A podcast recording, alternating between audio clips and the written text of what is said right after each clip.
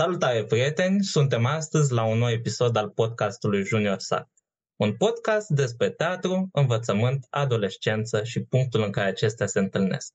Eu sunt gazda dumneavoastră, Iulian Călin Munteanu, iar alături de mine, în format online, îl avem pe domnul profesor Lucian Gabriel Comănescu.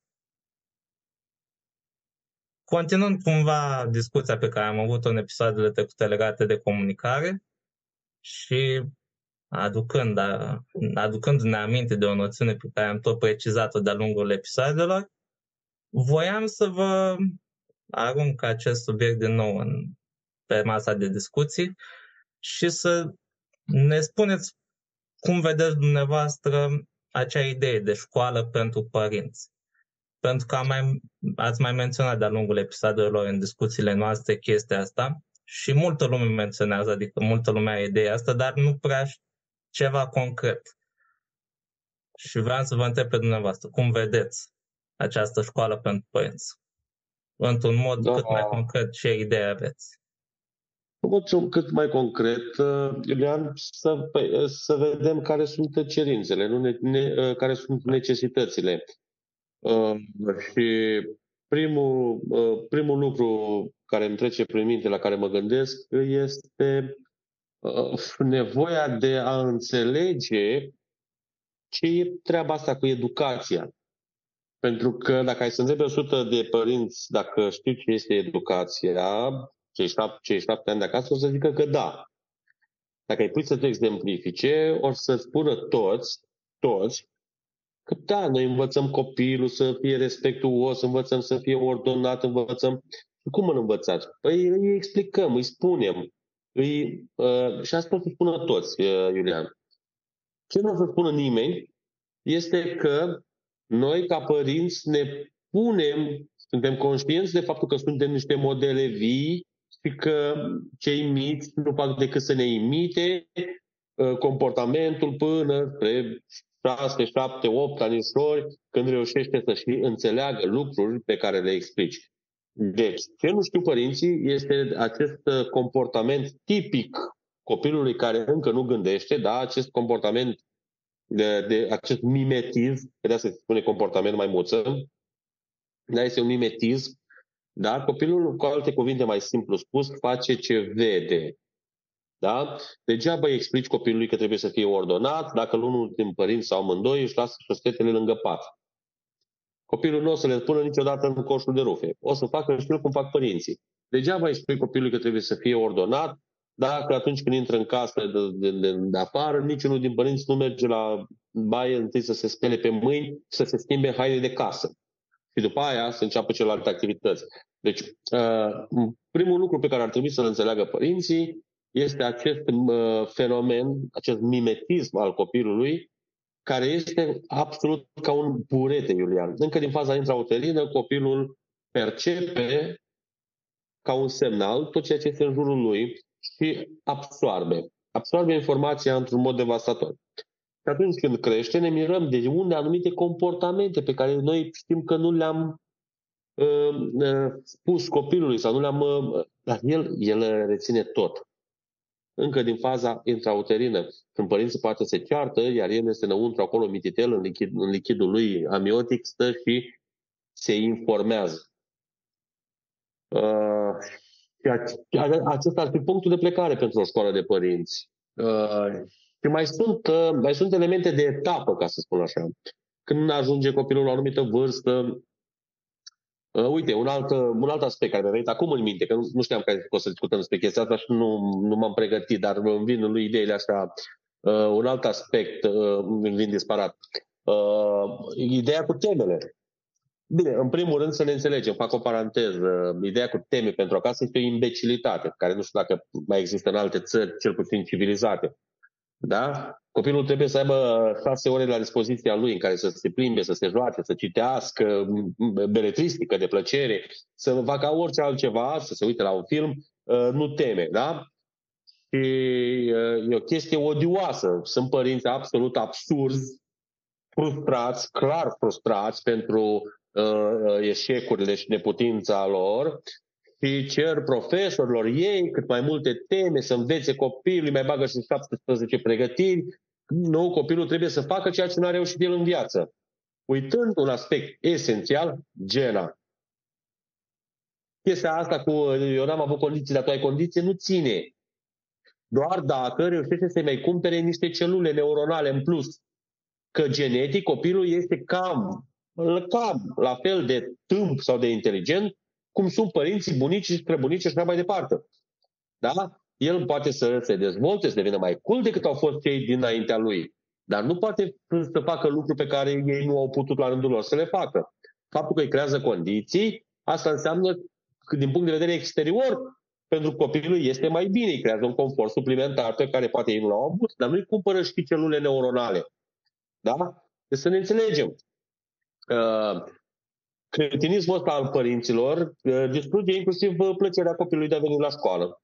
Copilul e timorat, e stresat, nu s-a făcut teme, ia note mici, că nu, ce să vezi, ce să vezi, uh, dragă Doamne, uh, ei trebuie să facă ce nu au făcut părinții. Absolut greșit, eronat. Și mă întorc.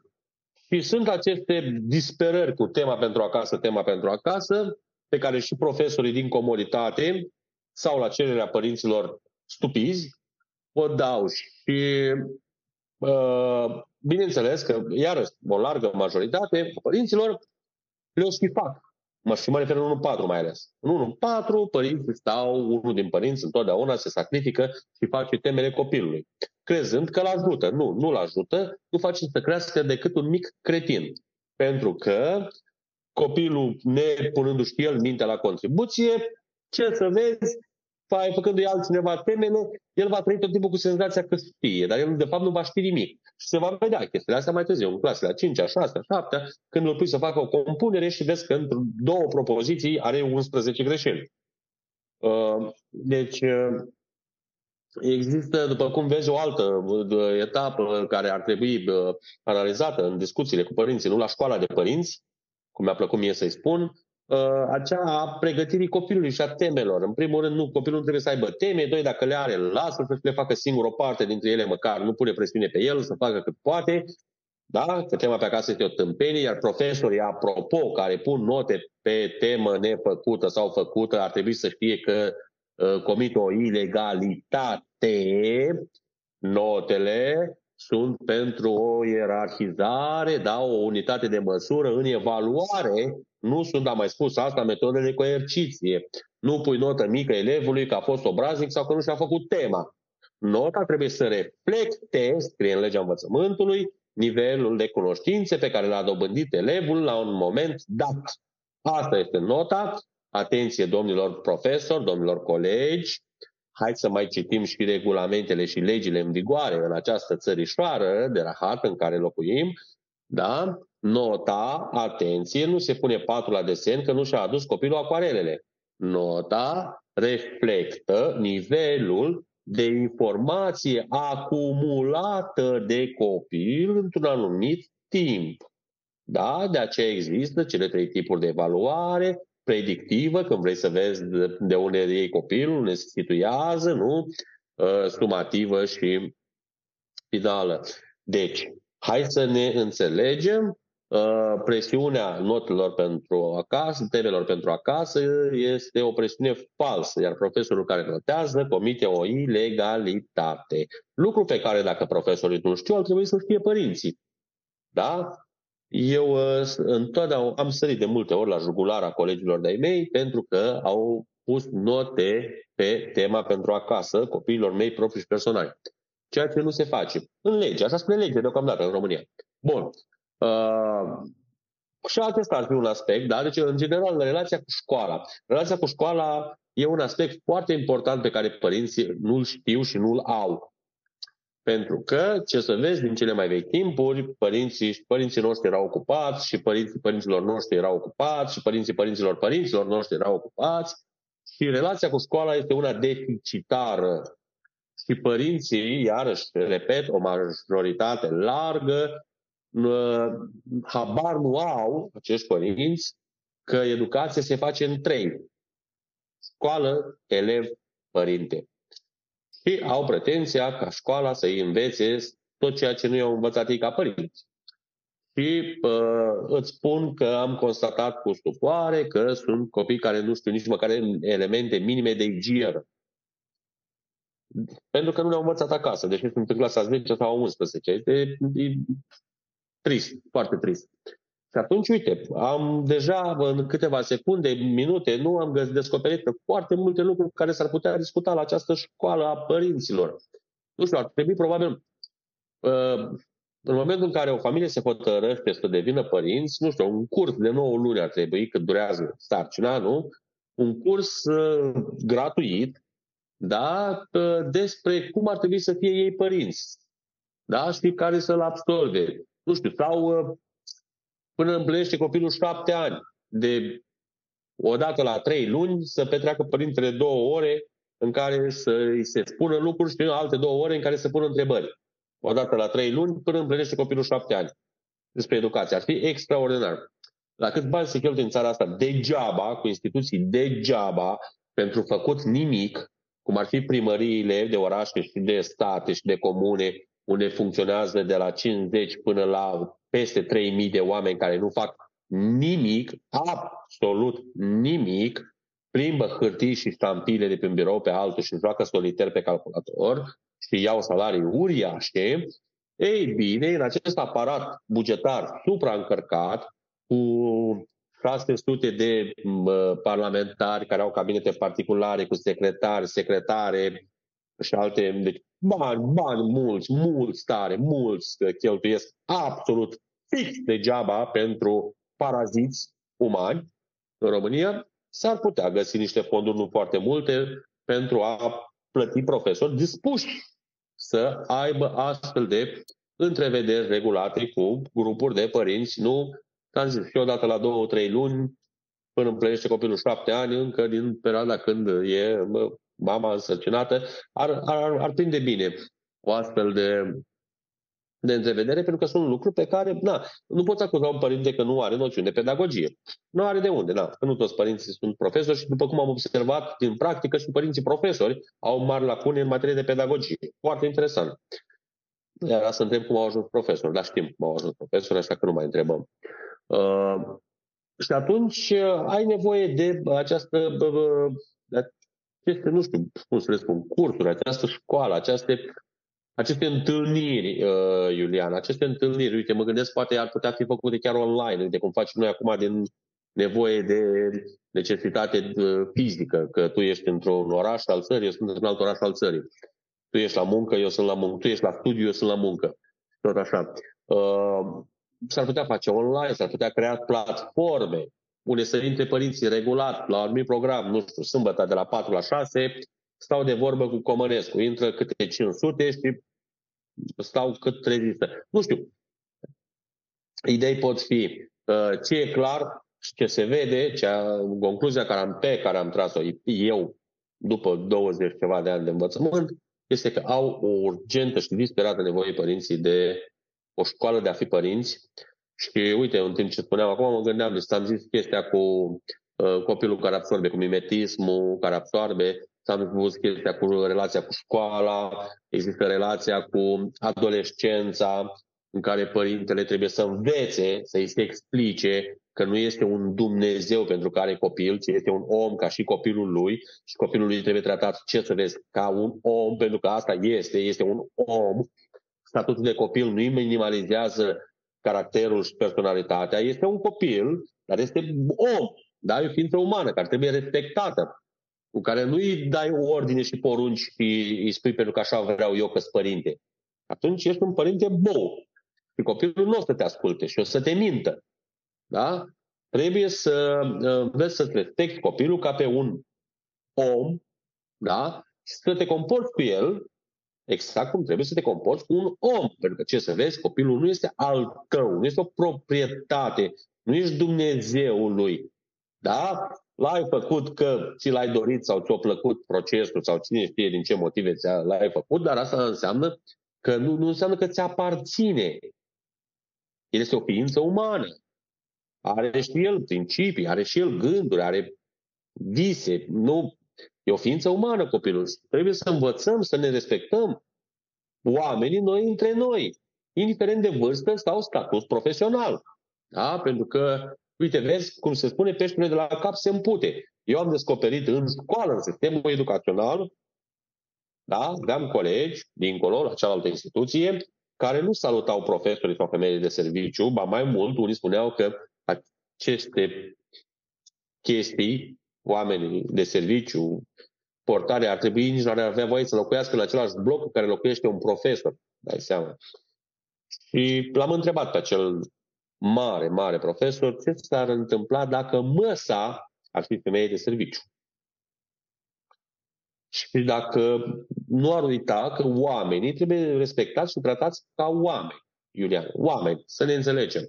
Gunoieri, oameni de serviciu, gropari, profesor, doctor, docent, până la urmă, până la urmă, dacă noi suntem sau pretindem că suntem eleganți, civilizați, culți, dacă suntem niște oameni deosebiți, atunci îi respectăm pe ceilalți oameni pentru că sunt oameni, nu pentru că sunt uh, ca au multe școli, nu pentru că sunt foarte bogați, sau nu-i respectăm că sunt foarte săraci, sau nu-i respectăm pentru că nu au școală, da, nu au multe școli, deci respectăm, uh, nu respectăm nici statut profesional, nici uh, grade, nici respectăm oameni. Iar printre oamenii din jurul nostru care intrăm în contact, ce să vezi, Iulian, avem și copii care, iarăși, surprinzător, minune, sunt oameni. Și copiii noștri sunt oameni, Iulian. Și trebuie să-i respectăm, Iulian. Trebuie să respectăm pe oameni. În momentul în care uh, îi cer ceva unui copil și vii și cu o explicație logică, care are sens și pentru el, și îi dovedești că cererea ta nu este una stupidă și aberantă, copilul, Iulian, o să te asculte. Îți spun din proprie experiență. De asemenea, poți să confirmi din relația noastră pe care ai avut-o ca elev-profesor. Orice v-am cerut, întotdeauna am și justificat, am explicat.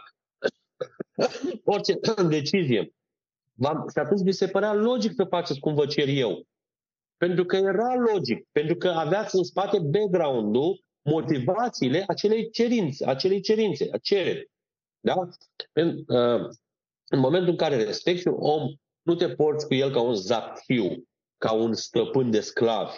Când respecti un om, atunci vii și argumentezi ceea ce cer de la el. Și asta, dragul meu, trebuie să facă și părinții dacă vor ca la rândul lor copiii să-i respecte.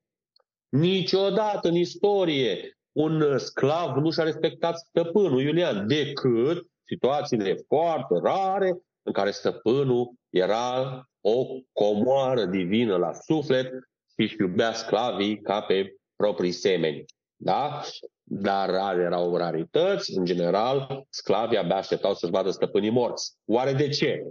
De ce părinții nu se întreabă? De ce majoritatea copiilor abia așteaptă să-i vadă morți? Nu pentru că se comportă ca niște stăpâni de sclav, nu pentru că ei înșiși, copiii, se simt sclavi în propria lor familie, pentru că părinții uh, consideră că sunt uh, peste tot și peste toate, doar că sunt semizei, doar pentru faptul că sunt părinți. Și după aia vin și spun, dar nu știu de ce nu înțeleg, de ce nu mă ascultă, că i-am oferit toate condițiile. Nu te ascultă și nu te respectă pentru că ești un bou, pentru că te consideri Dumnezeu. De aia, și nu îl tratezi pe copil ca fiind om. Îl tratezi ca pe un sclav, ca pe un servitor, îl trimiți la pâine și nu îi spui că ar fi frumos, că îl rogi frumos să se ducă să ia o pâine, că tu ești obosit, că ai venit la serviciu. Îi spui, marș la pâine, că ai stat toată ziua degeaba și ai plecat menta și o vin de la muncă. Marș! Și aștepți să te respecte copilul, să te iubească, și să spună, o, tu da fiul meu, părinte, care m-ai torturat toată viața crezându-te Dumnezeu.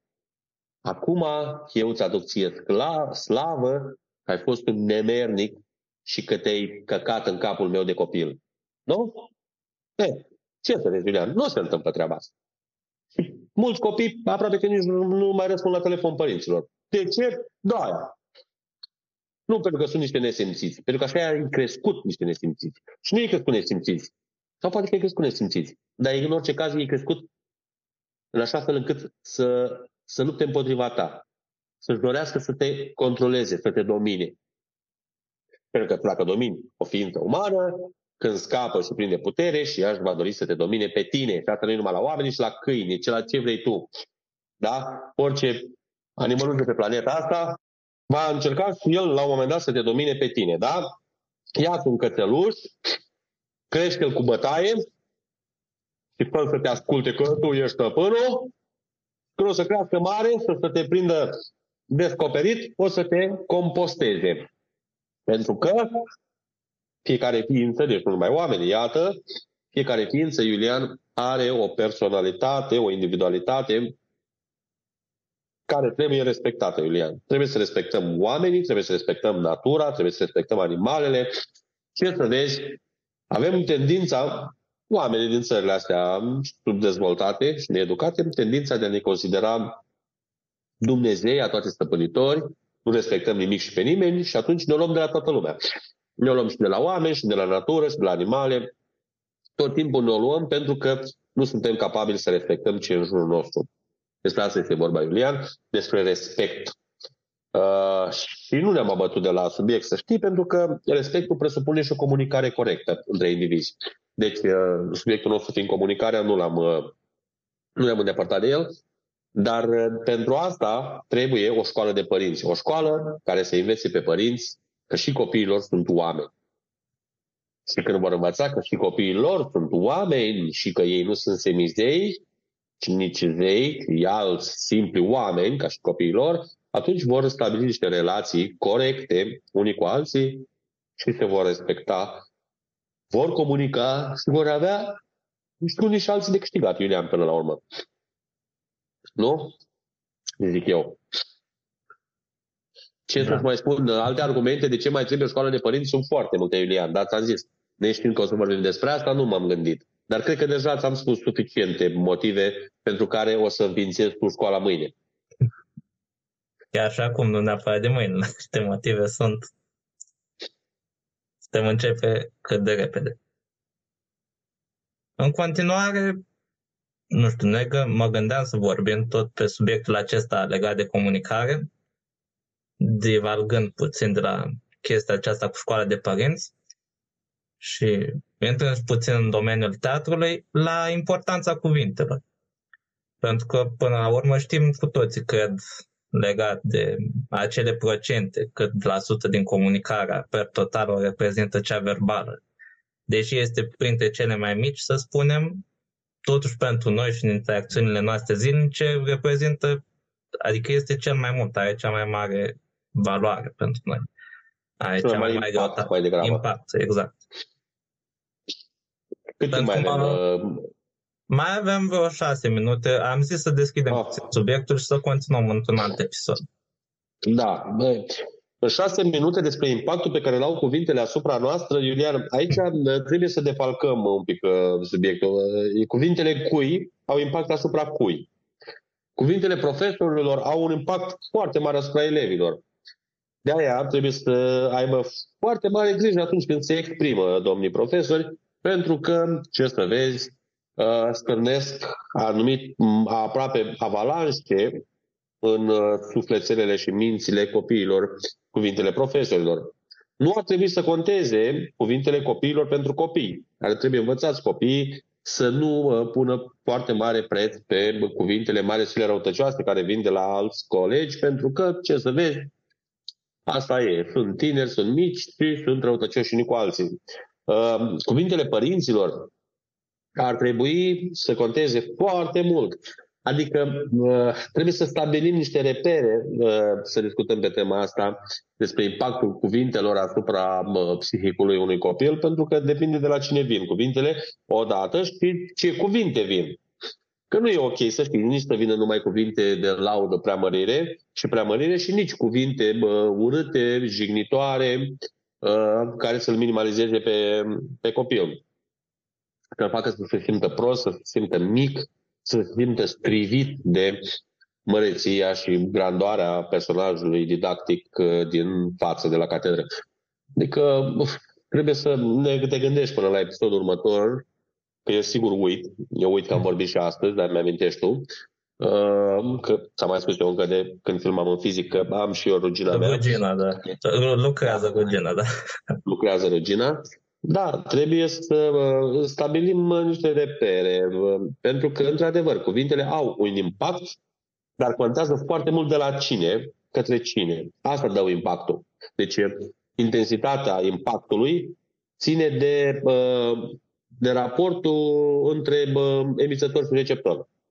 Cine este emițătorul, cine este receptorul. În general, în situația noastră, uh, vorbind pedagogic, în tot cam, nu, în cea mai mare parte, emițătorul este profesorul, receptorul este copilul și atunci, da, cuvintele au un impact foarte mare, chiar și atunci când copilul nu și-o dorește. Nu, sunt copii care bă, se fac că sunt atenți la oră ca să treacă ora, nici nu vor măcar să-i asculte pe profesori, dar și faptul că îi aud din când în când și aud chiar când li se adresează în mod direct și depinde cum li se adresează, pentru că chestia asta influențează foarte mult dezvoltarea copilului ulterioară. Modul cum îi se adresează profesorul contează foarte, foarte mult, Julian. Eu... Așa că gândește-te, gândește-te pe ce paliere să ducem discuția data viitoare trebuie să le etajăm, o luăm cu fiecare și să dezvoltăm pe fiecare parte, pentru că, cum a spus și dumneavoastră, sunt foarte multe de discutat. Eu uh, începusem discuția cu gândul la o chestie pe care am auzit-o de multe ori când uh, eram la teatru în trupă, și anume, dacă nu am ceva de spus într-un rol sau nu spun ceva pe scenă, sunt neimportant. Știți foarte bine discuția și da. multele probleme care apar din partea copiilor. Neînțelegând da, de fapt că... Da, iubitule, dar asta e asta ține de cultura copilului și de faptul că, ce să vezi, teatru fac și profesorii de română, de franceză, bibliotecarii, toată lumea crede că se pricepe la teatru și bineînțeles că nu se pricepe și deloc și uh, deformează percepția copilului asupra textului și asupra teatrului în sine. Da, dar și aici e o discuție lungă, măcar, măcar de un episod. Uh, da, uh, copiii, într-adevăr, vin cu reflexul ăsta stupid din școală, numără replicile, să vadă câte au, dacă sunt multe, dacă sunt puține, dacă sunt multe, înseamnă că este personaj principal și ei cred că spun că sunt, sunt mai talentați de atâta, nu merg un rol principal. Ei nu vin cu această cultură, ei nu știu că rolurile se dau în funcție de necesitățile și de viziunea regizorului, nu are treabă cu talentat de talentat. Uh, ei nu știu că nu trebuie să-și numere cuvintele, că important în scenă este ce, cum se comportă personajul, ce face, ce uh, reacție are personajul până ajunge să vorbească și după ce uh, termină de vorbit ce se întâmplă cu personajul în scenă. Da, astea sunt uh, niște uh, defecțiuni cu care vin copiii din școală, dintr-o școală în care ce să vezi, nu ne respectăm meseriile și toată lumea crede că dacă învăța la facultatea de profesori de română despre Caragiale, înseamnă că știu să predea teatru. Știi, cam asta e. Și orice absolvent de uh, litere, de facultate de profesori de litere, care facultatea produce profesori de română și de franceză și de engleză uh, și de germană, fac uh, teatru având, uh, cum să spun, în sufletul lor, în mintea lor, știind că sunt uh, niște stăpâni ai teatrului pentru că predau despre Caragiale. Uh, și, da, deformează pe copii și ei vin deformați și în loc să construiești, întâi trebuie să stai să ștergi, să dărâmi, să scoți, ca după aia să începi să construiești, pentru că, ce să vezi, trăim într-o țară în care toată lumea se pricepe la orice și nimeni nu știe să-și facă propria meserie. Că dacă profesorii de română și bibliotecarii, știi, pentru care am un respect deosebit, dar și-ar face doar meseria lor de profesor de română sau de franceză, sau ar fi doar bibliotecari și nu s-ar erija în regizori și actori și oameni de teatru, atunci ce să vezi, nici copiii nu ar veni atât de deformați și de debusolați și să se agațe de text, să numere replicile, să aștepte ei să... Da, cuvinte în sensul ăsta, cuvântul, dar tu ai spus cuvântul, ce impact are cuvântul. Cuvântul e, ține de impactul de discuția de adineori. Asta cu teatru și cu replicile, da, e un cuvânt, dar nu putem vorbi de impactul cuvântului. Putem vorbi despre faptul că vin un pic defecți la teatru copiii din școală, dintr-o școală unde, ce să vezi, toată lumea se pricepe la toate meseriile. Și da, asta e iarăși defectul unei țări, a unei națiuni foarte prost educate și cu un nivel intelectual foarte scăzut. În orice țară civilizată, fiecare știe și este foarte bun doar în meseria lui și nu în alte meserii. Ce nu știu uh, absolvenții de facultăți de profesori, de limbi străine și române, nu știu că uh, teatru, actor, regizor, alte meserii. Profesor de română e o meserie, actor e altă meserie, regizor e altă meserie, deci sunt lucruri diferite. Da? De aceea, profesorii de română să predea română, iar actorii și regizorii să se ocupe de teatru. Asta ar fi ideal și atunci nu ar mai apărea bă, problemele de care vorbește Iulian, care știu că v-au copleșit și copleșesc pe copii an de an, generație de generație, vin timorați, superiați cu textul și numără replicile și nu înțeleg de ce trebuie să facem așa, pentru că ei au mai făcut teatru la școală și acolo îi punea să, să recite textul, da? Deci vin absolut deformați, total deformați da, trebuie să muncesc jumate de un an, un an de zile, în loc să construiesc ceva, eu muncesc să curăț toate tâmpenile astea ca să încerc să fac cu ei ceea ce, ce să vezi, meseria mea, teatru. Dar, da, eu respect toate meseriile, dar mi-ar plăcea ca și celelalte meserii să respecte la rândul lor toate celelalte meserii.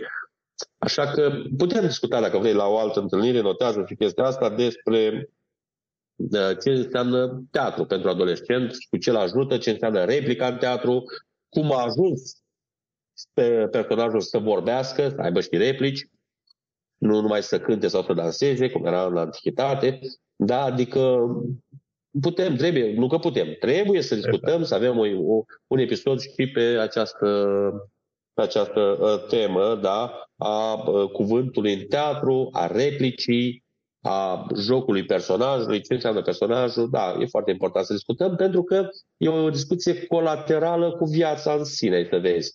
Uh, că până la urmă și personajele sunt oameni, nu? Că sunt inspirate din oameni și actorii sunt personaje și tinerii sunt personaje care sunt actori, care fac personaje și ai să vezi că e o întreagă nebunie tangentă cu viața și chiar uh, pe, pe alocuri uh, se intersectează în mod real.